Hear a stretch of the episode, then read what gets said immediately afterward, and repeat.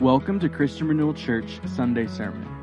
Thanks for tuning into our series, Christocentric, based out of our study on the book of Philippians.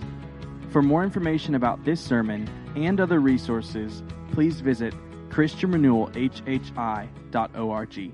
We're finishing up our series, Christocentric, this morning, our study on the book of Philippians, and so today is the day. We're going to be in Philippians chapter 4, verse 10, and we're going to read through verse 23.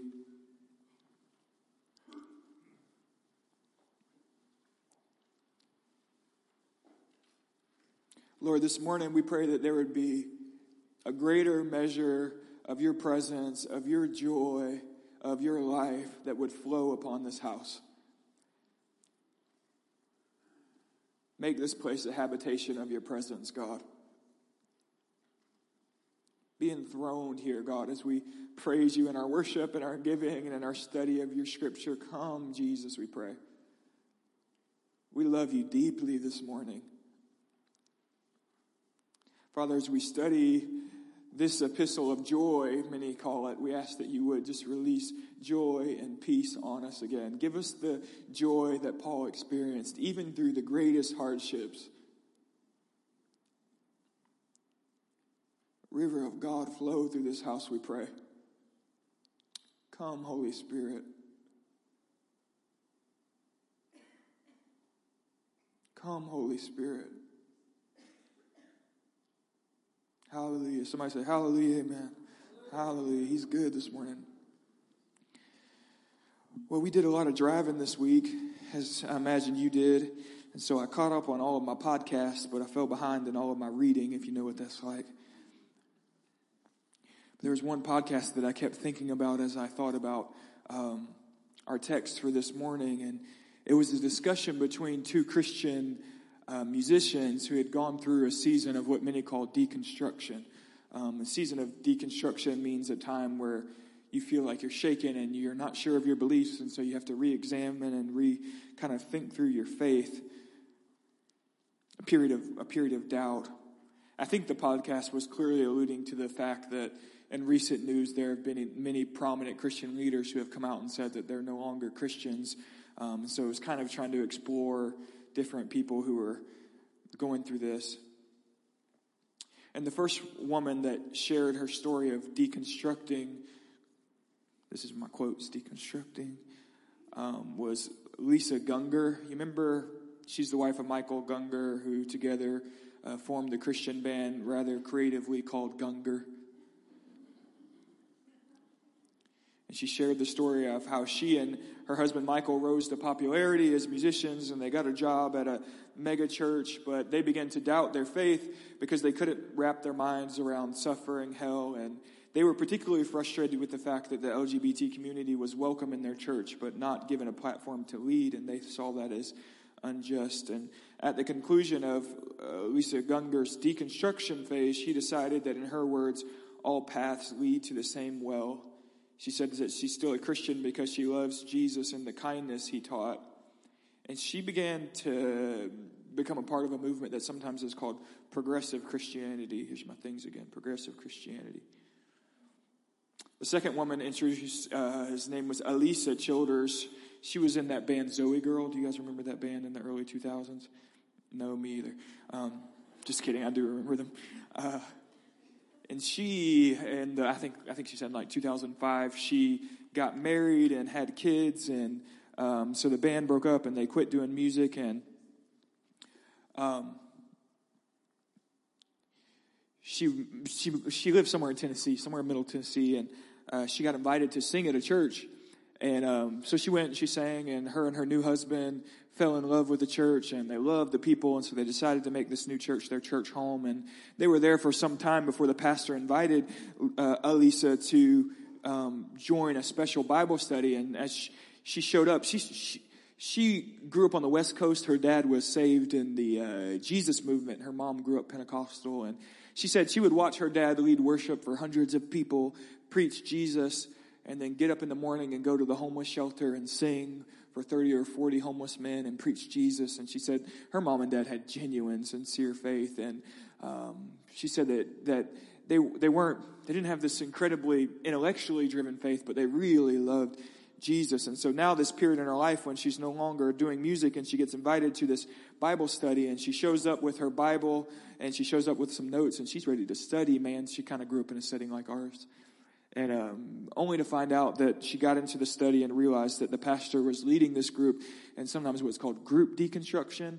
And so the pastor was um, told the told the group that he actually wasn't a Christian. He was a hopeful agnostic and began to espouse all of his reasons for why he wasn't really a Christian. And he eventually led the church into progressive Christianity, which again is this kind of universalism, all roads lead to Rome kind of thing. And uh, Alisa was pretty caught off guard, and she um, she left the church. Her and her husband decided to leave the church, but it threw them into a season of trying to understand what they believed and having to wrestle with all of these arguments. And Alisa um, did not become a progressive Christian, but she went to school and studied and became a Christian apologist. And so her season of deconstruction led to her studying people like Ravi Zacharias, um, um, yeah, some of the major apologists of our day. And she now runs a ministry that deals with um, that helps people who are struggling with their faith through apologetics. And she said what she found is that the Christianity is filled with um, it has a strong history of intellectuals who have always had answers uh, to the big problems of Christianity.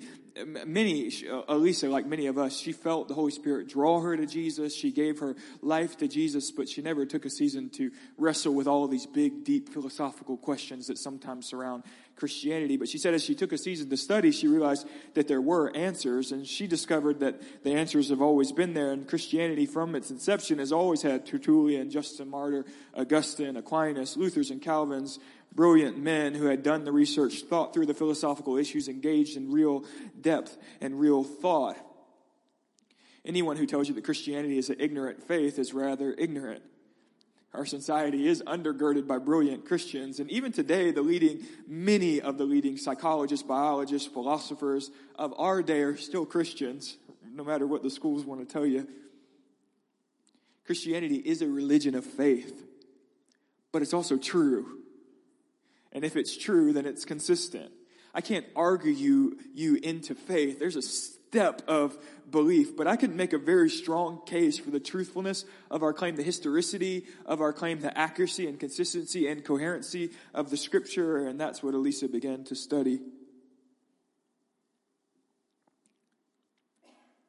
So these two women began to interact. The conversation, to be honest with you, really didn't go anywhere. The progressive Christian had no answers, only these like broad spiritual claims. She was unwilling to say whether or not Jesus had risen from the dead. Alisa asked her, why would Jesus say, I'm the way, the truth, and the life, and no man comes to me except, comes to the Father except by me? Only for the progressive Christian Lisa to answer, I don't know. She just kept saying, I feel no need to argue. All roads are beautiful. She doesn't need to argue people into truth anymore. She said she was still a Christian because she loved the kindness and respect that Jesus taught for, for neighbor. Alisa, the apologist, responds that if you don't believe in the resurrection of Jesus, there is no way to consistently call yourself a Christian. That defies every sense of the word's meaning from its historical conception. Can't call yourself a Christian and not believe in the death and resurrection of Jesus. That completely destroys the word.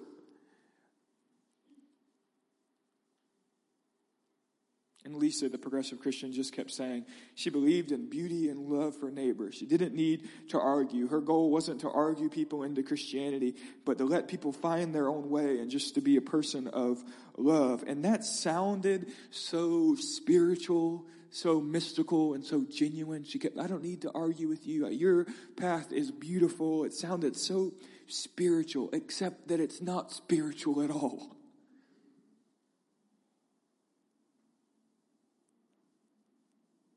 It's a strange thing to say. I love Jesus, but I don't really know if he died for me or was risen from the dead. I wish that we would get back to this argument that C.S. Lewis made. Do you ever remember this argument that Jesus was either a liar, a lunatic, or Lord, one or the other? Like the man said, I am God. He healed the sick. He said, if you don't come to me, you cannot come to the Father. He can't just be a good teacher. He's, if he's not God, then he's a liar or a lunatic, C.S. Lewis said or he's Lord of heaven and earth in your life too. One of the other picks, C.S. Lewis said, you can't have your cake and eat it too. I do like cake. Hallelujah.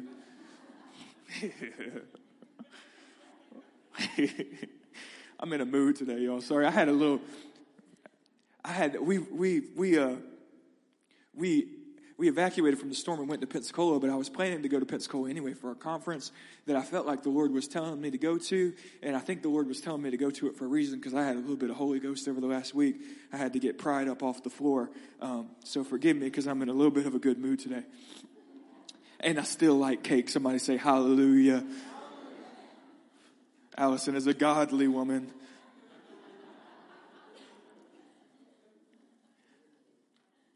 Alisa, the apologist, pointed out rightly that Paul says if Jesus has not risen from the dead, then our faith is pointless. Jesus tells us that we must be born again, that he came to give you abundant life, that if we love him, he and the Father would come and make their home within you. Jesus said, I will not leave you as an orphan, but I'll send you the Holy Ghost, and the Holy Ghost will abide with you forever. It sounds so spiritual to say, I just love Jesus and I'm not trying to pressure anybody and I just love his teaching, except for it's not spiritual at all. That idea robs you of the same spirit which raised Jesus from the dead, which intends to live in you, make its home in you, and infuse you with a very power of God. It is tired, weak, and powerless for Christianity in the West to keep saying, we love Jesus as a teacher, but we don't really know if he raised from the dead. He is raised from the dead, friend, and the power of God wants to infuse you. It's not spiritual at all. It's tired and weak.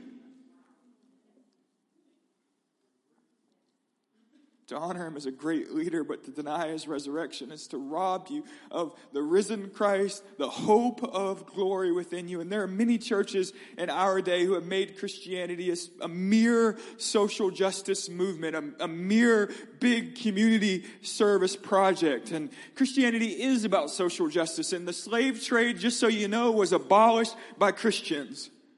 And the hungry, just so you know, have always been fed by Christians. And we talked this morning about the Bahamas, and you know who's praying for the Bahamas are the Christians. And I know there will be some who run to the Bahamas who don't know Jesus, but I also know that the vast majority who run to the Bahamas are going to be people who really know and love Jesus, who serve faithfully and selflessly serving the nations is a part of being a Christian. But Christianity at its core is about the death of Jesus, which washed you of your sins, and the resurrection of Jesus, which caused you a dead dead sinner to be born again in the power of God and your empty, broken, tired vessel can be filled, infused with the same spirit which raised Jesus from the dead. I don't just need social justice Christianity. I need the death and resurrection of the risen Christ to infuse me, my friend. Loving the teaching of Jesus without knowing the person of Jesus is powerless. The danger of raising our kids in the South is that they'll come to know and love and respect the idea of Jesus and they'll never meet him, man.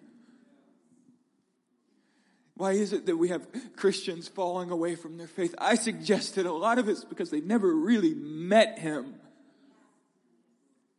I can't live the Christian life to value the ideas of Christianity and to value loving God and loving neighbor and not meet Jesus. I can't do that. I can't really live for Jesus without the Spirit of Jesus in me. I want to teach my kids the scripture. I want my kids to know the truth of the gospel, but by God, they've got to know the Jesus of the gospel. By God, they've got to know the power of the Holy Ghost that the gospel promises. It's not enough just to believe intellectually the ideas. We need to taste and see the goodness of Jesus again. Why is Christianity weak in the West? Because we believed ideas, but we haven't met the man. By God, we gotta meet the man again. Seek his face. We have to be sure that our kids and grandkids really encounter the risen Christ. There's a reason why we've got to continue to be a church that really knows and believes this truth and, and is a habitation for the presence of God because we need a generation lit by the fire of God. We need a generation to rise up who really knows the power of the risen Lord who doesn't just say, I love Jesus, but I don't know if he's raised from the dead, but says, no, I love Jesus because I've met the man. Of course he's risen from the dead. Otherwise, we have no hope. Christianity was never meant to be lived without the power of the risen Jesus dwelling deep within my rib cage. Out of my belly will flow rivers of living water, the man promised me. Come to me, all you who are weary. I will give you rest. He promised me rest. If Jesus is not alive and well this morning, I'll never make it. But if I make it, it will only be because Jesus is alive and well this morning. No, Christianity without a risen Jesus is not Christianity at all. It's moralism. It's tired. It's powerless. We need resurrection power in our midst. Paul said, I am not ashamed of the gospel because it is the power of God unto salvation. The power of God that causes me to be born again into a new creation. That power does something to me, man. Our message is not just come enjoy our moralism. Let us tell you how to live. Our message is that the power of God will do something to you. It'll change you. It will cause you to be born again. Our message is you are dead, but by God you can be made alive because Jesus got up out of the grave, man.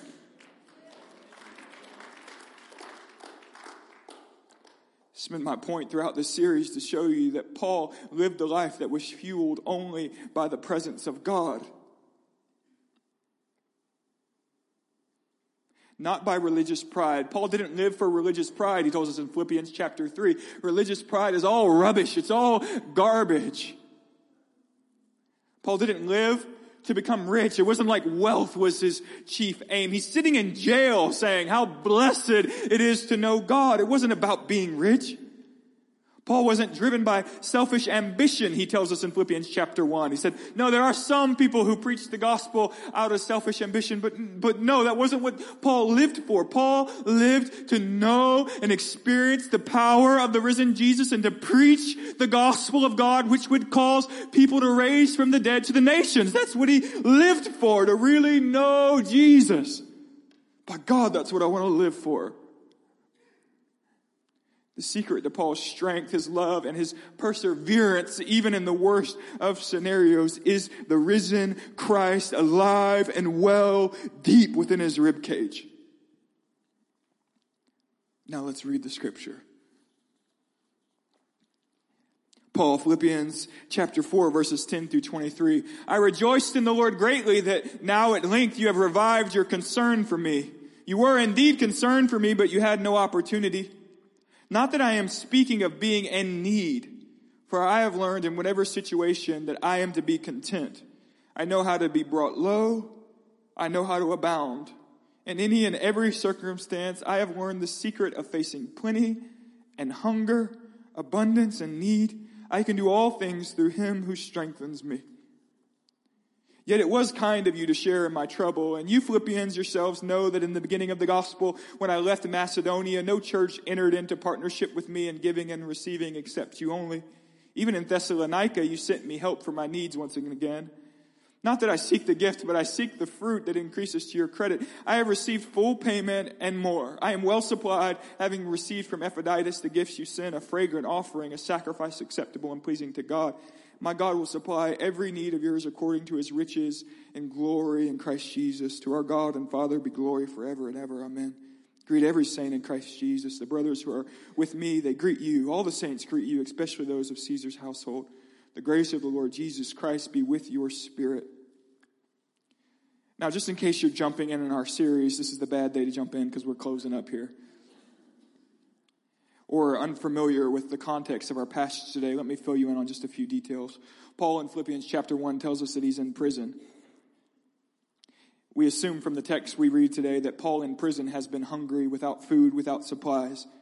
We know from Philippians chapter 1 and chapter 2 that there's a possibility that Paul will be executed at the conclusion of the trial that he's waiting for. He tells the Philippians, I'm not sure whether I'll live or die, but to me to live is Christ and to die is gain.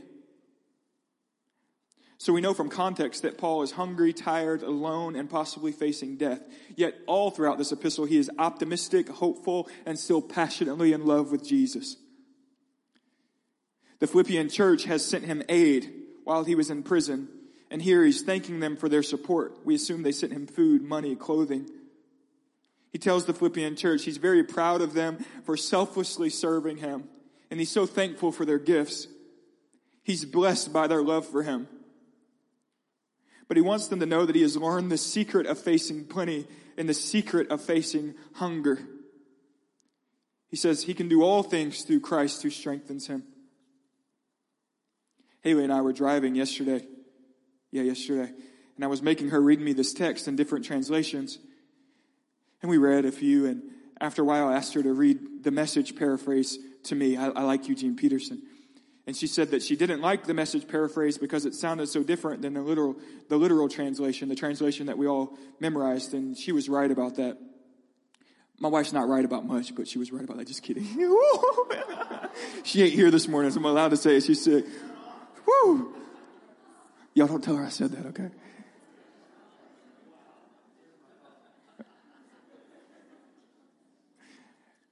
And I told her I like the way Eugene Peterson translated the verse because it bears the weight of the context on the phrasing. We've made Philippians 4.13, I can do all things through Christ who strengthens me, the motto for like our sports uniforms and our, um, our future goals. We just put that text anywhere. I can do all things through Christ who strengthens me. I used to play basketball with a guy who was like five six, and he would try to dunk and he would say, I can do all things through Christ who strengthens me. I'm going to dunk. And you know he never could dunk unless Christ strengthened him to lower the goal to about seven foot, that boy wasn't dunking.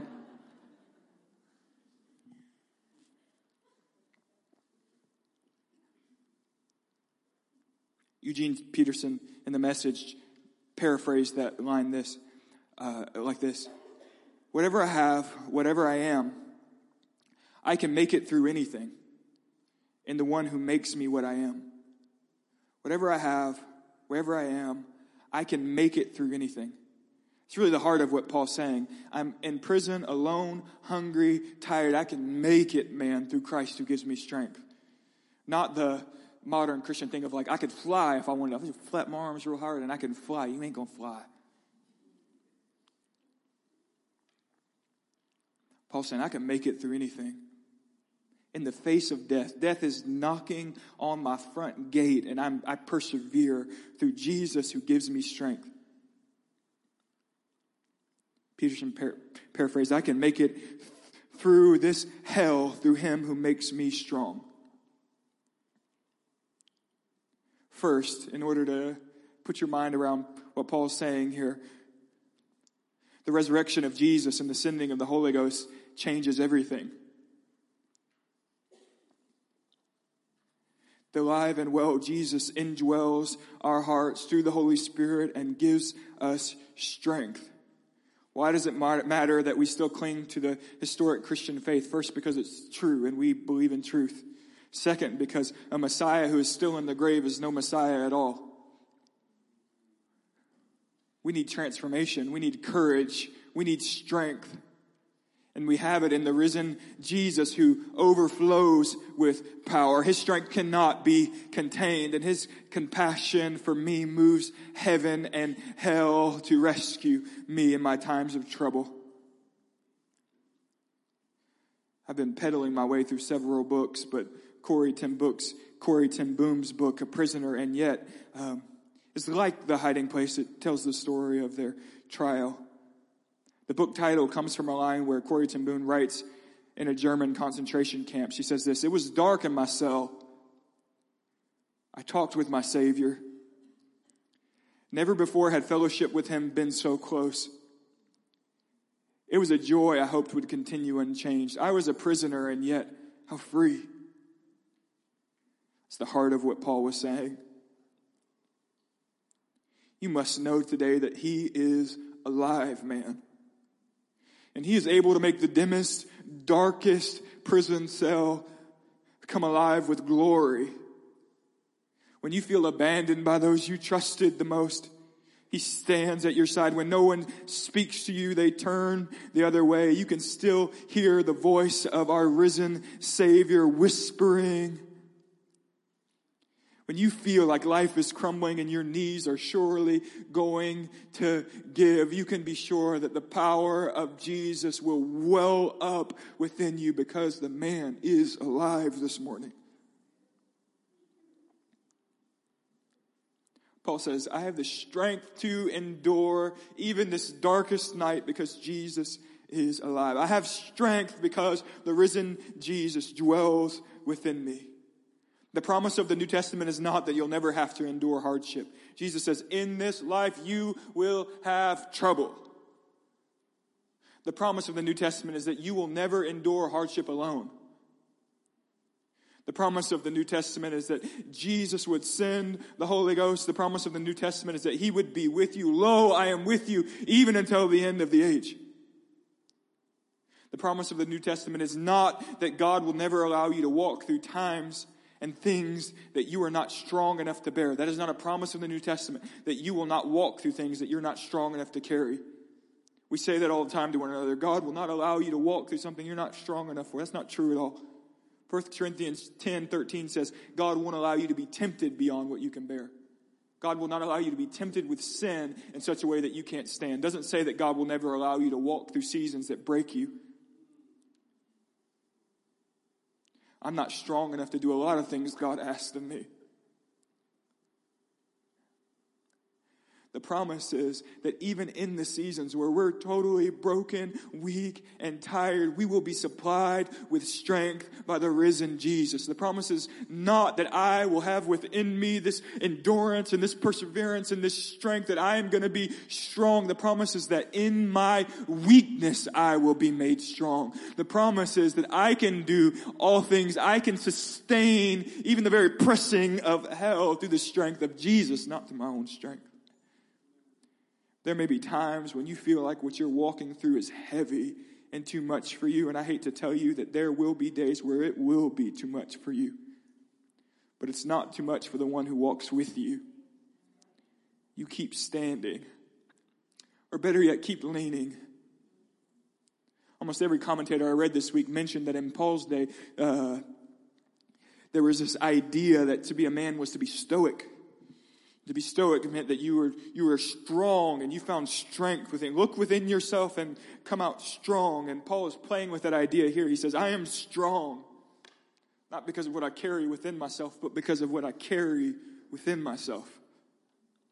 I'm strong because who's in me. So the question for me then becomes, what does strength look like to Paul? If Paul is able to endure even the darkest hell as he sits alone, tired and hungry and waiting for uh, a, a, trial that may bring his death, yet rejoice, what, is, what does strength look like for Paul? I think he told us that strength looks like extreme contentment. Whether he has plenty or whether he has nothing at all, Paul says he's okay. The King James says whether he abounds or is abased, brought low. As I've thought, I've concluded that Paul's contentment was found in intimacy with Jesus alone. When the chief desire of your heart is to commune with Jesus, you can become content even in prison. Because even in prison, you can commune with Jesus. If you're single and your heart's longing is for a husband or for a wife, but you're still single, then you'll be discontent. If your heart's desire is wealth, but you broke, then your heart is discontent. If your deepest longing is for peace and quiet and you live in a house filled with little girls, then you are discontent.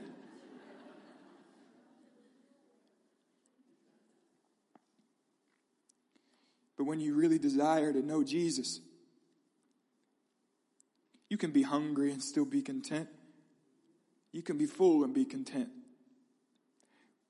when your deepest desire is to taste and see Jesus, when you set your life's aim to seek his face, then even when all of hell is raining down on you, you can be content because you can still have him in the midst of all of hell. In the midst of everything demonic principalities throw at me, I still have him. Paul says he's content while he prospers. Sometimes prosperity only drives you to want more things. Paul says, when I have plenty, it's not the plenty that I'm living for, it's still intimacy with Jesus. So I'm able to be content.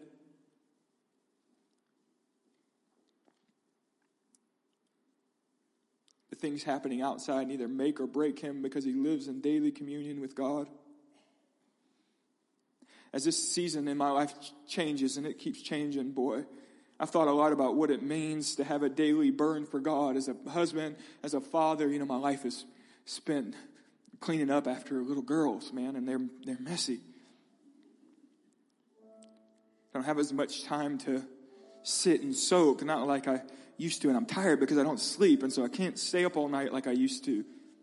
I can, but it only makes me more miserable. And in the past, I had these bouts of passion, man, these energetic, passionate moments where I loved and trust Jesus. And I'm still energetic and passionate, but I've thought a lot this week about what it means to have a slow burn, a daily burn. I felt like God was saying, Caleb, in this season, you got to learn to be a slow cooker, to burn daily and systematically. I really think Paul lived a slow, systematic, daily, hot love for Jesus.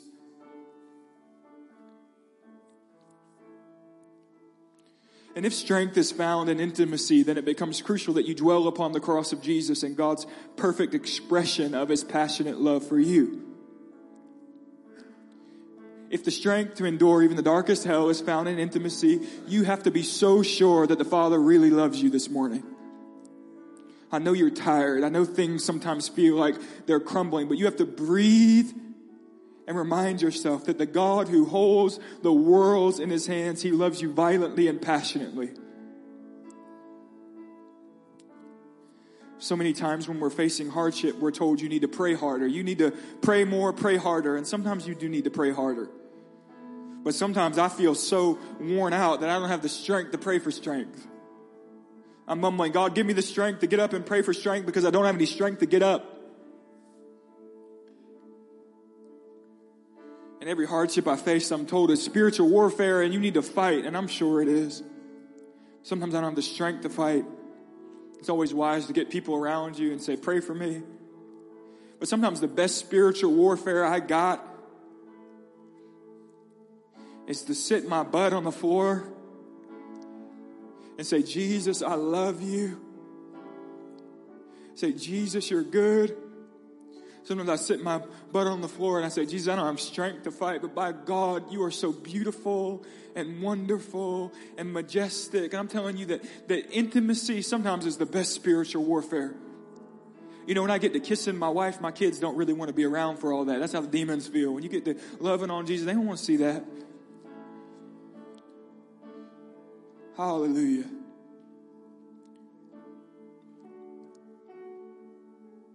I think in your moments of trial, there is strength as you just sit.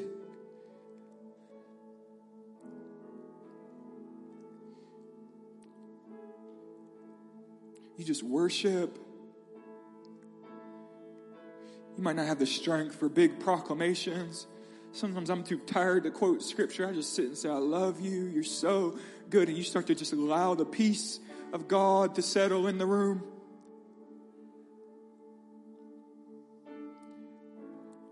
Sometimes I just remembered the scripture saying, Be still and know that I'm God. And you just rest in God. Everything around me feels like it's falling apart, but I know that I know that I know that you love me. Thank you for listening to this Sunday sermon. Subscribe to our podcast for new messages weekly. Visit ChristianRenewalHHI.org for more resources. We hope you have a blessed week.